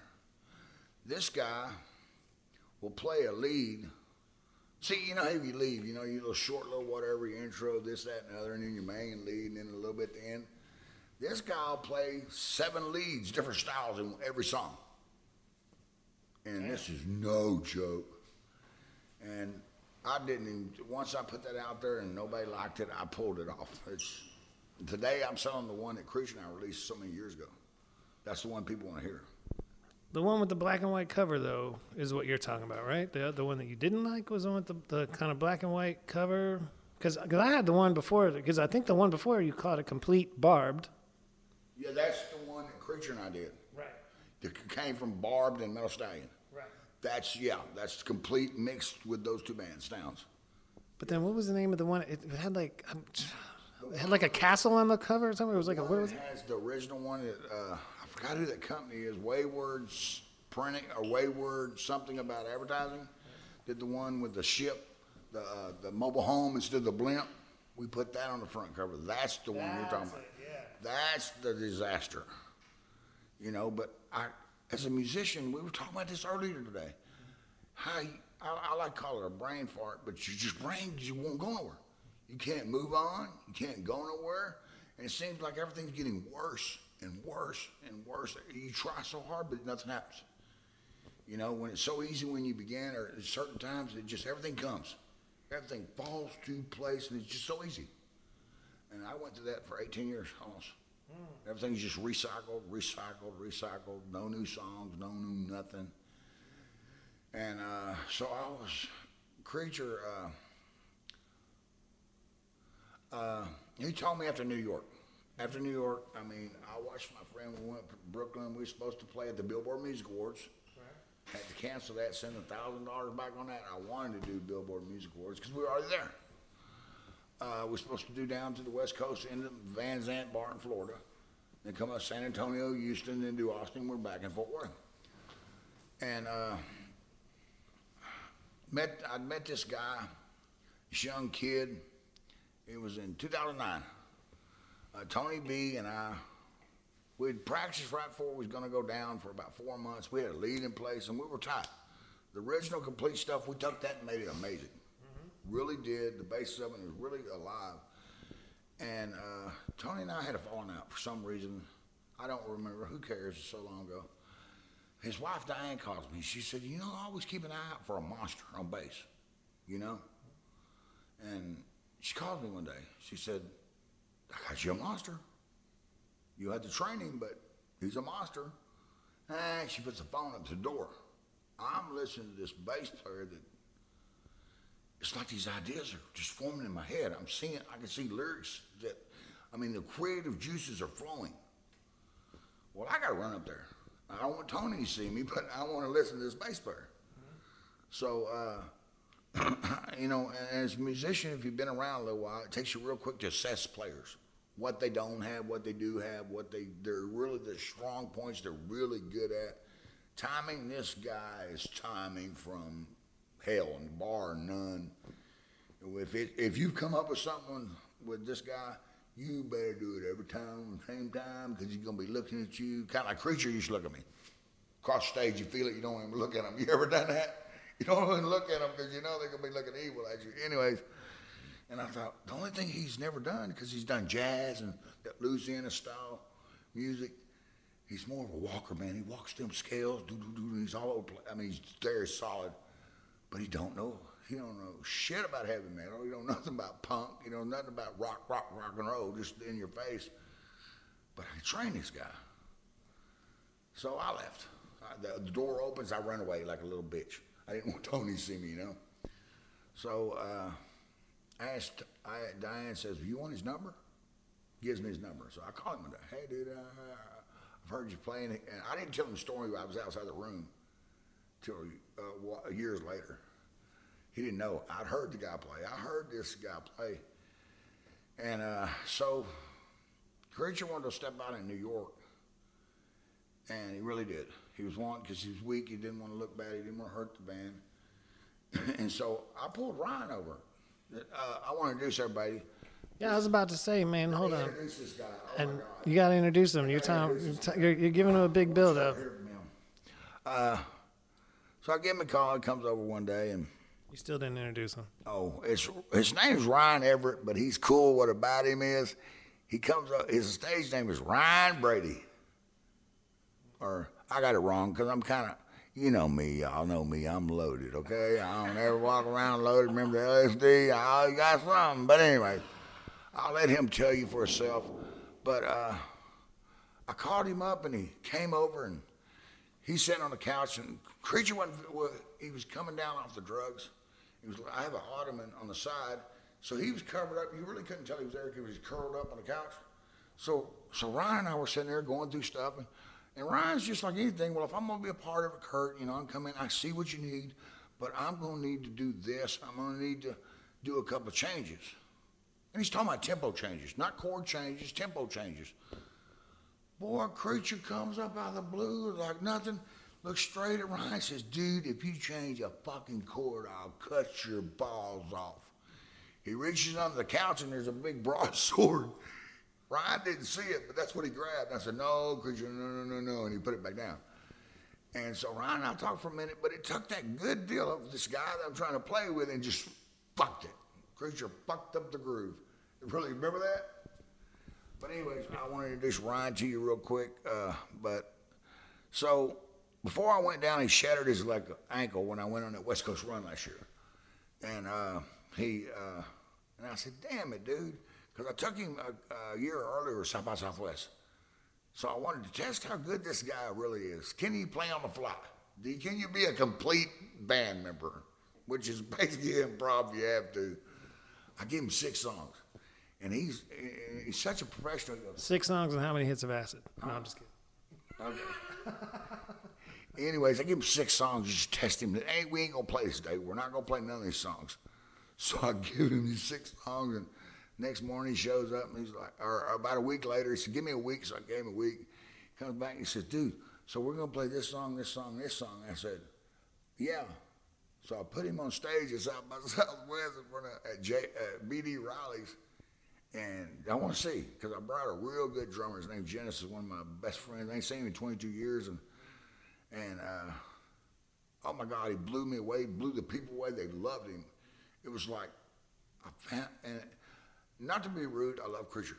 We had something great together, but I could see at that moment in time the next level if we got a little time together. So uh, Creature had heard from some of the people that were his friends said how good the show was. So of course he wants to come back. So I got to tell Ryan, which I didn't want to, because we were grooving. We'd already started making plans on the way back. I mean, I was trying because I, I lost uh, the original guitarist I was in before I, about six thirty in the morning. His wife called. He was playing in Detroit, Michigan, and he was shot in the head. Right before Ryan shows up, and then here Genesis shows up, I got to act as if the whole day. I am not ready to take the stage and nothing, but I did it. I did it. And uh, so Ryan and I started talking. I said, Yeah, I do want to go on this West Coast trip. I'll do it. And then when I found out Creature was dead, I'm through. I'm not going to do it no more. I'll never find someone as unique as him. Someone that I can trust. Someone that I can say, Hey, dude, here's what I got. What do you think? And come back and give me some acknowledged stuff that really grooves, that really the shit. And uh, so uh, I came back literally because I felt betrayed because nobody told me he died. He died on Thanksgiving Day and December 2nd in the middle of an interview. And the, the interviewer says, You're doing pretty good right now, Kurt. Yeah, you're doing good. And I said, Well, yeah, we lost the van because the bass player knew he wrecked it. The bass player I was using, I wanted to use Ryan, but he had shattered his ankle. So I, uh, I, I'm using this guy. I know he did it. In my heart, I feel it. But that's okay. I got to deal with it. Buy another vehicle. So I think they're talking about that vehicle, how we got stranded. No. He goes, no, with dying. Oh my God. So all the people that told me, be careful what you say about your friends, you may miss them. They had interviews over. Stop. I had the power pack on me and everything. I chirked it off. I threw it. I didn't throw it down, but I set it on the hood of the car. I walked away. No more interviews, nothing. I got two more days to play gigs out there in California. So I got back. I sold everything I got except for one little amp, guitars, amps, everything. But now, next morning comes around after I sold everything. Here's Ryan calling me. Hey man, you ready to start? I've been waiting for four and a half years. I've had a lot of opportunities, but I've been waiting for you. Now I'm the asshole here. I just sold everything I got. But I made this man, I've been making him wait for four and a half years to play with me. Now I'm shithead. I'm the dickhead that you read about, some of the asshole musicians. I'm that one. So I called a friend of mine, Felix Helix. You know the guy that's been playing a couple years with me? He's got a guitar. He'll loan me till I can get one. And I love that guitar now. That's my favorite of all the ones I've ever owned, bar none. So I went out and bought me an ice amp. And I want the world to meet Ryan now because he's, he speaks quite well for himself. Then we introduced my friend, which here's a little story about Creature because three days before he passed, he came out of my house and apologized for left on a trip. And he said, You know that kid you brought in, what, Ryan? I said, Yeah, Ryan, that's his name. He said, Dude, you need to let him take my place. He can take you to the next step because he's got so much talent. And I was jealous. And I said, Dude, are you on drugs? He said, No, I'm straight today, actually. But I've got to make amends. So we, you, if you've been around death like I have a lot, you know basically what's coming. And I said, Oh God. So I, hadn't talked to Ryan in about six months. And so I called him. I said, "Hey," and that's when he told me about his ankle. Man, no come, no come to you, you know, like anybody would. I've heard this a million times. You want to play me, and he's mad. He has a right to be. Don't, don't. You got to admit, he has a right to be mad. I've been blowing him off like a girlfriend you don't want to mess with no more, right? And that's why he felt. He said, "Well, I'll work with you, Kurt. I got this going, that going." And I could tell he what he wanted to, but he just that what he originally had three, four years ago, that's gone. That fire is dead. And I thought, well, maybe. So uh, then when I came back, who's waiting on me? Ryan's waiting. He's all been waiting four and a half years to be, and uh, and so we started playing together, and he, I guess eight and a half months went by. We were fighting each other, his style, my style, and one day I don't know, it was just something happened. Oh, we were playing with a guitarist named Mondo, wasn't it, Ryan? Yeah. And this guy, for three months and a week, every time we got together, was wrong. So that pocket that Ryan didn't understand about heavy metal and rock, oh, Armando was driving him every practice. So Felix and I would go outside, and Felix would drink his beer out, smoking my hoogie boogie, and and we'd listen to Armando and Ryan. They were going at each other, and we were both betting how long it was going to take them to fight. But through it all, he learned what what he didn't know. What he didn't know, whatever he, his dad, because his father trained him, he learned what he didn't know now, and he's got it. And what's making that dude mad, everything in Ryan showed, he'd say, "Why don't you do this, Ryan. Ryan would do it. Whatever the guy wanted, and I was like, wow. And I'm watching this guy become a kick-ass bass player. So Ryan, not- Ryan, you tell me though. You you came from a musical family though, right? Tell me about your father. Yeah. My dad played with the uh, Boogie Kings back in, um, God, I can't remember. I can't remember. It's been um, way before I was born. And um, he trained me to um, learn to play the old school stuff. So we were playing uh, a little bit of Sam McCook, Otis Redding, some of the hard stuff that everybody, you know, as a musician, you should know. You should know this, you should know that, and you need to, if you, if you don't know it, by all means, you know, they just look at you like you're the worst person on the planet too. So I was like, okay. I started started picking it up, and then I was I was learning the wrong way. I ended up learning backwards. I didn't know, so I was like, okay. Uh, I go to my dad. My dad comes to me about when I'm 18, you know, 17, 16 years old. I'm saying, Dad, I want you to teach me, but teach me the right way. Well, I learned the right way, but I didn't learn like that pocket for certain genres. I learned the pocket for my music, with the Southern Louisiana, Cajun, French, all that. I didn't know anything. I listened to rock. I listened to Three Doors Down. I listened to all those bands back in the '90s, one hit wonders. I never, I never knew. I never tried to play them because I was doing the other style. And then finally, I get with Kurt. and He blows me off for four years. You know, and I'm just sitting there like, why? And so now I show him what I can do. And I told him I'm not going to change the notes or nothing, but we are going to add a few notes, you know, because you want to make it a major scale. You know, we want to talk theory, but we don't really have to. So he taught me the metal theory metal, classic rock, rock and roll. Sex, drugs, rock and roll, like everybody says. So I finally got it, and then I broke an E string on this song called America that we just wrote for Complete. And we wanted to complete and and Metal Stallion to uh, play it together because I think combining it, because we're all the same members, combining it would be the best way. So I tried to get him to, you know, with him being bipolar and being hard headed. Like you ain't bipolar. Yeah, I am too. You stop it. and anyways, you're hard headed. I finally got him to realize what I was trying to do. So now he's happy.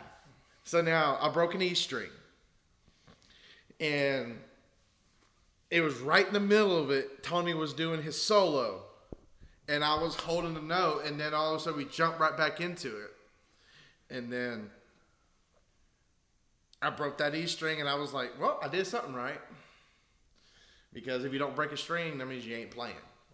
You know, you gotta at least break one string every now and then to say, oh, did I do that right? Yeah, you did.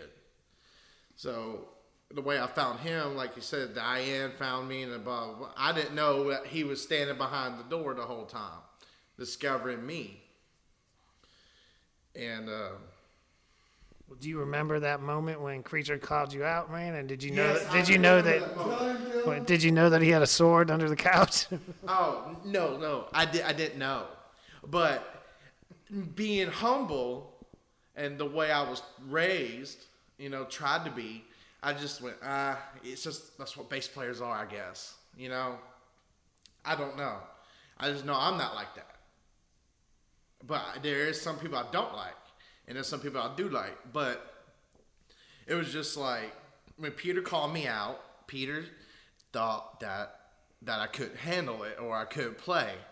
Well, I didn't know he was jealous that I had that much talent, but I didn't. I wasn't unleashing it like I was supposed to. And so Kurt calls me up and tells me, well, oh, he finally told me a week ago, two weeks ago, about what Creature said. And Creature said that, like, he said he wanted me to replace him, but he wanted to die first, I guess. And I was like, okay, so you don't play with the dead. So we decided to get a headstone. And that's what we're going to do. Because uh, it's just wrong to be buried the way he is. And so I, I felt bad for Kurt that was his friend for 30 years. And now we have that same connection now. So I went with him the other day to go get the pick out the headstone. So, but when he called me out, I just went, mm, whatever. Walked off, waited a couple days, called him up again, and I said, I told him, I said what Peter said. He goes, Yeah, I know, don't worry about it. I'm like, Okay. And um, so then we started talking more about. Maybe we should do Metal Stallion and Complete together. And I threw it at him. He went, yeah, but now I want to keep it separated right now because Complete was supposed to be in the past and all this and that because of because the Purple Mike and Dyke and the bad video. But uh, it, it really wasn't bad. I'm sorry, it really wasn't bad. to me, Be honest, man. it really wasn't. It was out of time. I will give you that. It was out of time. You're right about that. It was Yeah. out of time. Yeah, It wasn't in time. Yes. but that's okay. Yeah. It wasn't bad. He at least he did something, and I'm just sitting there like, really? I know I want to do something like that one day, or but I want to do it right. so when we discovered the song called America, and Tell them how we discovered it. We planted Denton, remember? We were, uh, I'm very, I'm actually Kurt. I'm very interested in learning the story behind your song in 2018 called America. Okay, we'll get to Beautiful song, but this is just as good. Uh, we're playing in Denton. This guy, Rick Eyes, Ryan and I were, it was one of the moments we started breaking through. Finally, him and I, we basically talked and it's like, you know what? Forget the name. Let's just play together. Let's quit worrying about the name. Basically, Ryan brought this up. Ryan's like, does it matter a name, Kurt? Does it really matter? No, you're right, dude. He said, You can't walk away from the past, dude. You cannot do that, okay? I don't care where how hard you try. I know you think it's horrible, but people do know you from it. So don't forget the past. I know you'd like to take a break, but they're wanting to book you, so let's go do Denton. We're at Denton house party, and my new rig has got uh, it's two cords go to two. Uh, it has a, a stereo and a mono cord go to my pedal. It's got all the effects in it there, so I don't have to have a pedal board.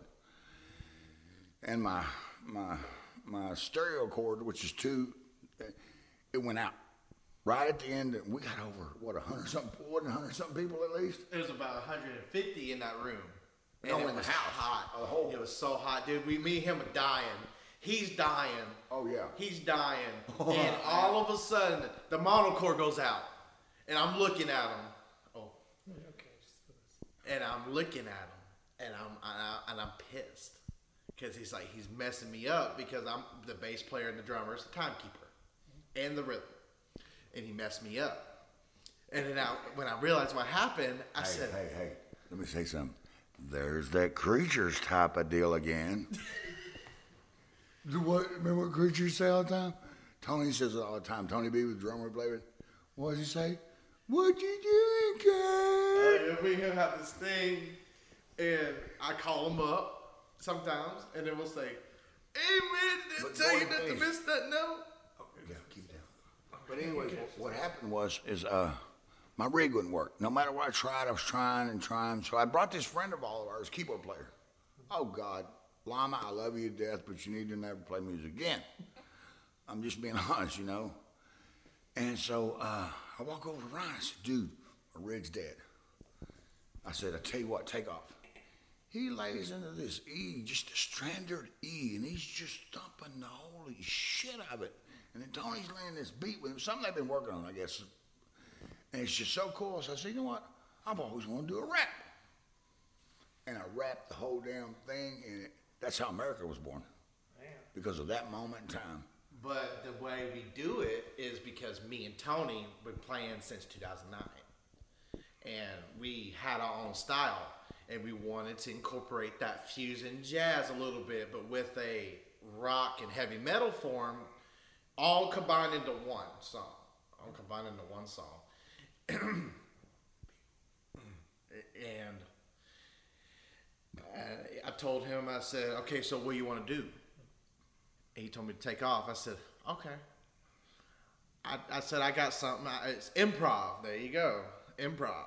I improv the mess out of that song.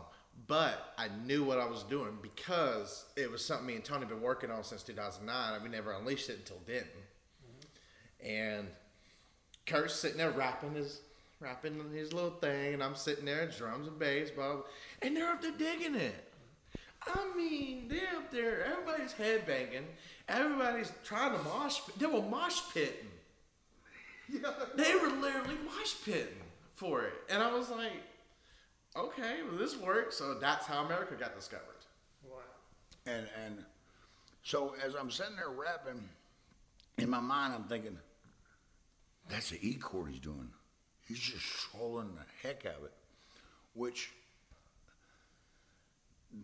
God bless Creature Soul, I love him to death. He could play some of the most technical chords, but where he couldn't do, we couldn't take me, which Ryan can do with me, is he would lose count. He would lose count. It had to be four times this and then change, or six or eight, or he'd get lost. Now with Ryan here, he's like a dang Clydesdale. Get him going, and he goes. You almost got to walk up on stage and say, "Hey, dude, we're here doing a song."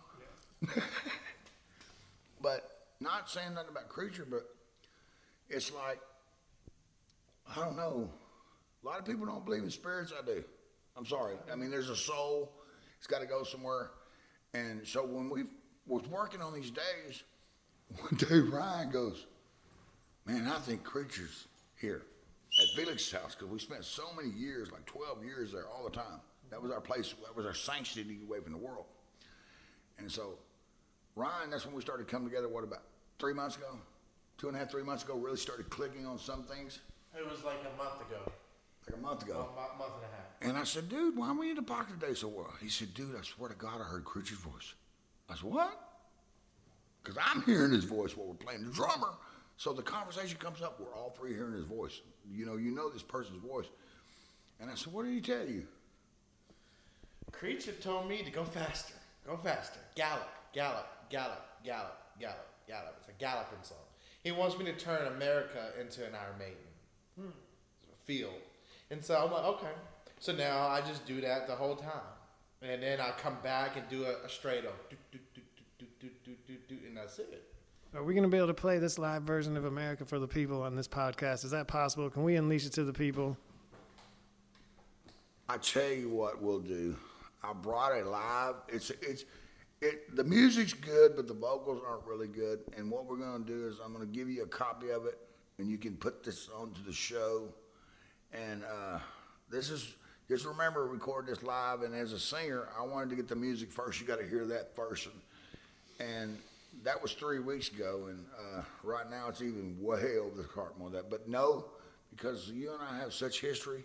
I wanted to bring you something special because we've been trying to do this for over seven, no, nine years, Man. long time. And I and that, and you're such a good friend to me. You've always helped me, so I would rather let you have it first, Man. and go from there because you're part of the legacy of Complete. If it wouldn't have been for you, Complete would have never got in New York, Louisiana, Florida. Let's be honest, nobody liked us. The industry does not like Complete. We're a thorn in their side, and now since like, here's something that we got that they call Ryan and I now.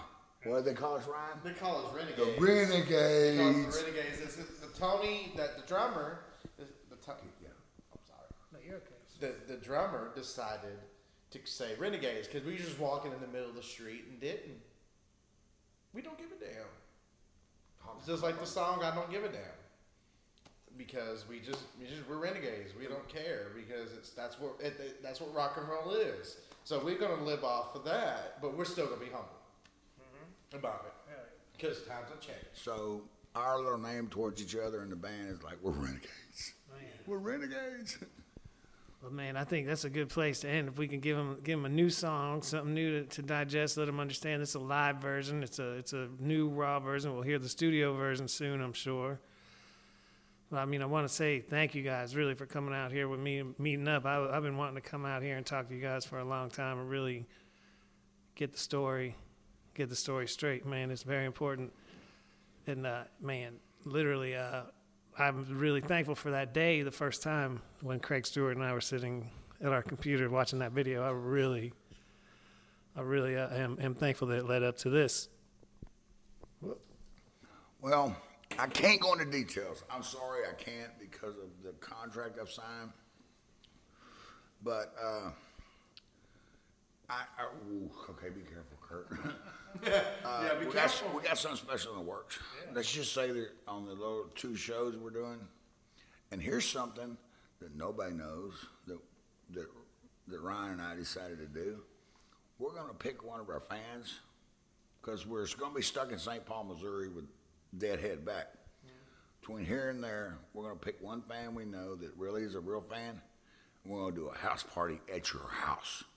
Cost you nothing. We're just going to show up and play. That's what we're about to do. What do you think, Ryan? You like that? Yeah, yeah, we could do that because uh, we did the Denton one, and they wanted us to play again after that night in Denton. They wanted us to do two sets instead of one because they, I guess they call us the old school cats because we They are, really do, yeah. and we are. I mean, I, I'm 27. I may be not that old, but Your soul. You got an old I got soul. an old soul, man. I mean, I, I love any kind of genre. I got 14 genres under my belt now. Nice. It's, it's, it's funny how you think things will end and you want to end things that don't happen in a way. The rock gods see something you don't see because this is something nobody knew. Like I said, I saw it on my equipment. You looked at me kind of funny when I said that, but uh, uh, December the 13th was over. Diamond Jim Saloon in, in Arlington, that's when I was going to kick it in. So I got my guitar back. I got a guitar, the one I call Little Screamer now. I rebuilt It's a rocket from, from China. It's like an Ibanez here. The rocket's real famous over there. And I've rebuilt it all, you know. That thing can What it came with a 75 pod volume pod, and I put a 500K in it. so then I've had to change it. You know how that goes. You got to change everything else. And uh, God, I forgot what I was thinking hey man, I'm telling you, when you're a musician, so many things come to your head, just goes away, especially myself. Uh, but Well, you got something big coming up. That's what you're telling. but no, we wanted to bring this specially to you and let you have something special because you're the one that gave me personally a chance. And and Ryan was just he was he was so excited to come over here and I think it's cool. Because mm-hmm. he's the one if it wasn't for you directly complete would have never went global really. I know it's Dave. Dave made fun of us. But if it wasn't for you giving our chance at South by Southwest we would have never got to do everything else we've done from that point on. And it's because of you. Man, you didn't know that did you I didn't know that, but I was just happy to have you. I was really, you know, It's because of you. You took a chance on a band that was unknown, and you know what's? Oh, this is what I forgot to say earlier. At the end of it all, because that's why I know you were lit because you were being real honest. You looked at me and said, "You know, Kurt, I gotta go. Yeah, if y'all come, I understand your wife and everything. Dude, y'all don't suck. Y'all ain't that bad. Y'all are pretty damn good." You said to me, and you said, "Thanks. I gotta go apologize to all these clubs now. I really appreciate what you gave me. You remember that?" yeah. You had to go apologize because we cleaned them out. And, and but that's when our friendship started. It really was. That day it was born. Yeah, I'll never forget that, man. I'm I'm glad we're still here today. I'm glad we finally got to do this. I'm glad y'all are still around, and we've got brand new music right now. This is a song called America, and uh, man, you can get Kurt Lowe on Facebook, complete on f- complete fan page. What is it on Facebook? Complete. complete. If you, like you said earlier, we're the first band ever. Google complete the word. We're one of the first things that come up. There's a few other things come up. Oh, here's something you don't know. I forgot to tell you. You remember that first show we did and we got to meet? Mm-hmm. You told me something. You said, you know, the band playing behind y'all is the band that used to call itself Complete from Canada. You remember that? Yes. I don't remember that actually. That band, they stole our name. I guess they seen that video or something. Way 2002 and 2003, a band out of Canada sold themselves complete. They played 2002 and 2003 at South by Southwest. Hmm. And when we went live, when we announced we were playing, they contacted me and they had shirts. We're talking about jackets, boots, the most awesome merchandise. And I wish them people would hook us up because we'd sure sell them some business because people want complete merchandise. I wish they wasn't so attitude. I'm sorry that they lost their band, but we did copyright complete years ago. You know, now it's Ryan now, but uh, I wish they'd us back. I love some merchandise that that band was selling. And that, did you know they were playing behind us on that stage? You didn't even know that because that dude told me you stole our name. That's what. And when you left, you had left. Remember, you had that party of what four, five, six people that were with you. When you left, that guy was talking trash to me on the mic. No. And I walked. Yes, I walked up to the stage. You know what I said to him? You can't beat a killer, motherfucker. Oh. And I walked off. Oh.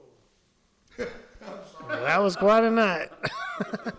yeah, well, we're still here today. I'm excited for the new music and uh, definitely thankful for y'all coming out here, man. And uh, this is the first of my new podcast series, Talk So Real with Matt Sanzala, and it's right here with you, Kurt Lowe, complete.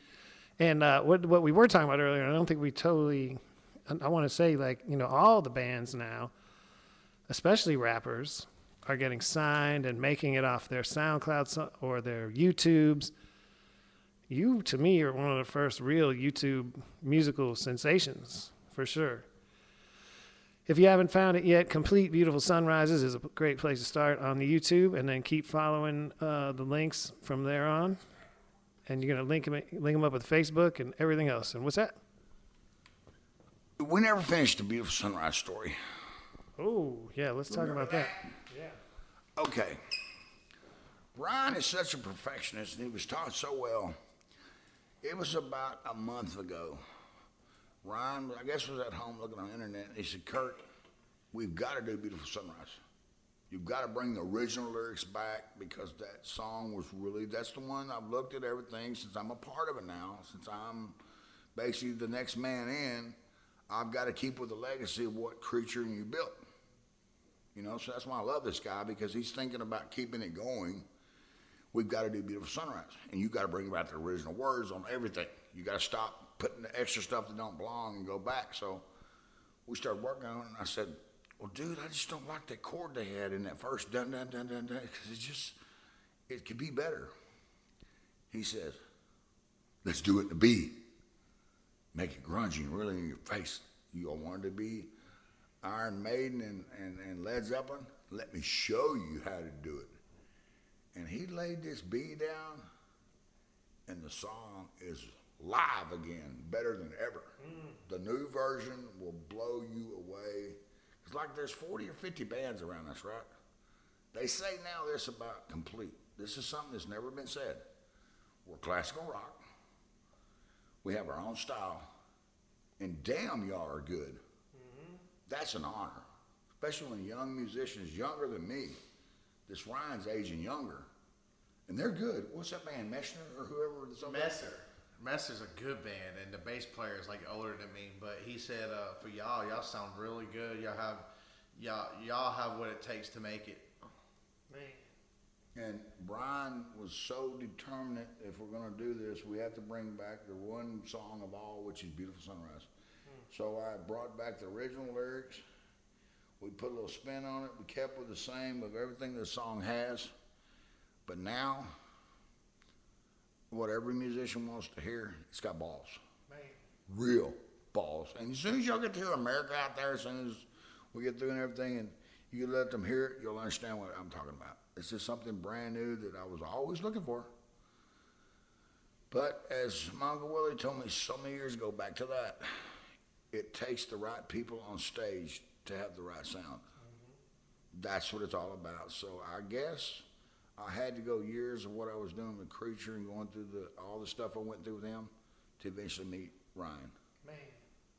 And that's like wow. And the good thing about Ryan is, it's, I feel young again. Mm-hmm. He makes me want to get out and do it again. Last Saturday, for instance, I'll give you. I have taken a lot of medication because of the wreck I was talking about, and and I get sick a lot right now. And I was laying there all about three hours. And I was just laying there dying, and he looks at me and goes, "Kurt, you know if you lay there, you just don't stay sick. If you get up and move around, and if you don't feel bad, uh, feel good, I'll bring you back home." And I listened to my friend, which he is my friend now, because helping me, because he brought up about Creature in the memorial. Uh, I went yesterday. I've been putting it off since the beginning of all that. We're fixing to put the GoFundMe and the different sites up about it. I went yesterday to the funeral, the place where they make this deal. This was a funeral home where his grandfather's buried. I broke down for an hour crying like a little baby. And so I went over his house and he, he said, Were we ever going to do that monument? Not knowing I was already there. And for him to help me do it, pick me and walk me through it, he's got to be a friend. He's got to be. And it's like that. It's like uh, the Diamond Jim Saloon 13th. It's a drummer like Genesis, the guy I'm talking about, Thumper, that plays with, uh, uh, who's he play with? Uh, Who are you talking about? Genesis, who does he play with all the time? Rod Stewart. plays with Rod Stewart. Rod Stewart's no drummer. This guy told me about same thing that Genesis did. This kid is too young to have such. He has an old soul in music, an old soul, and that's what he has. He knows stuff that you wouldn't think he knows. He just truly knows it, and it's so nice to be playing after all these years with somebody that all I got to do is not even say record, just play. You know, and to look at him and see, okay, where you at on the neck? Okay, I got you. Let's go and not argue, not fight. It's just put it out there, throw it out there, and it comes out. And and when y'all get to America, you'll understand what I'm talking about. This this has only been played three times prior to what you're going to hear, and we mm. recorded the music.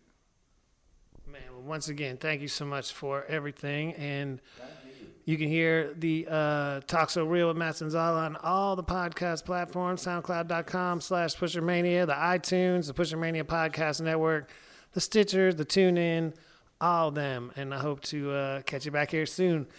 Email me anytime, matt at pushermania.com, pushermania on the Instagram, pushermania on the Twitter, and uh, don't bother me on Facebook. Until next week.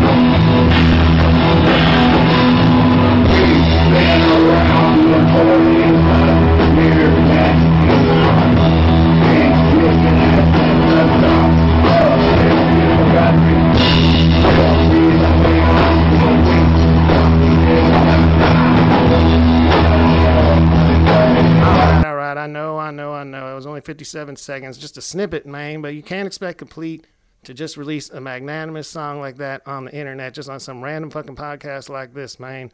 They got to set that up right. But that was a song America from Complete. I do appreciate y'all, everybody who made it through the whole thing, listened with us. My name's Matt Sanzala. This has been Talk So Real with Matt Sanzala. Subscribe to us, me, this on your favorite podcast platform, SoundCloud, iTunes, whatever you do. And please tell a friend to tell a friend. Spread the word. Post it on your social networks. Let the people know. Complete. The complete story complete is finally out. You know what I'm saying? That's how we do. Tune in next time. Uh, when when you subscribe, it'll just come right to your thinger dinger, your phone there, and then you'll know. Hit me up. Love to hear from you. Again, Pushermania on all the networks. Talk soon.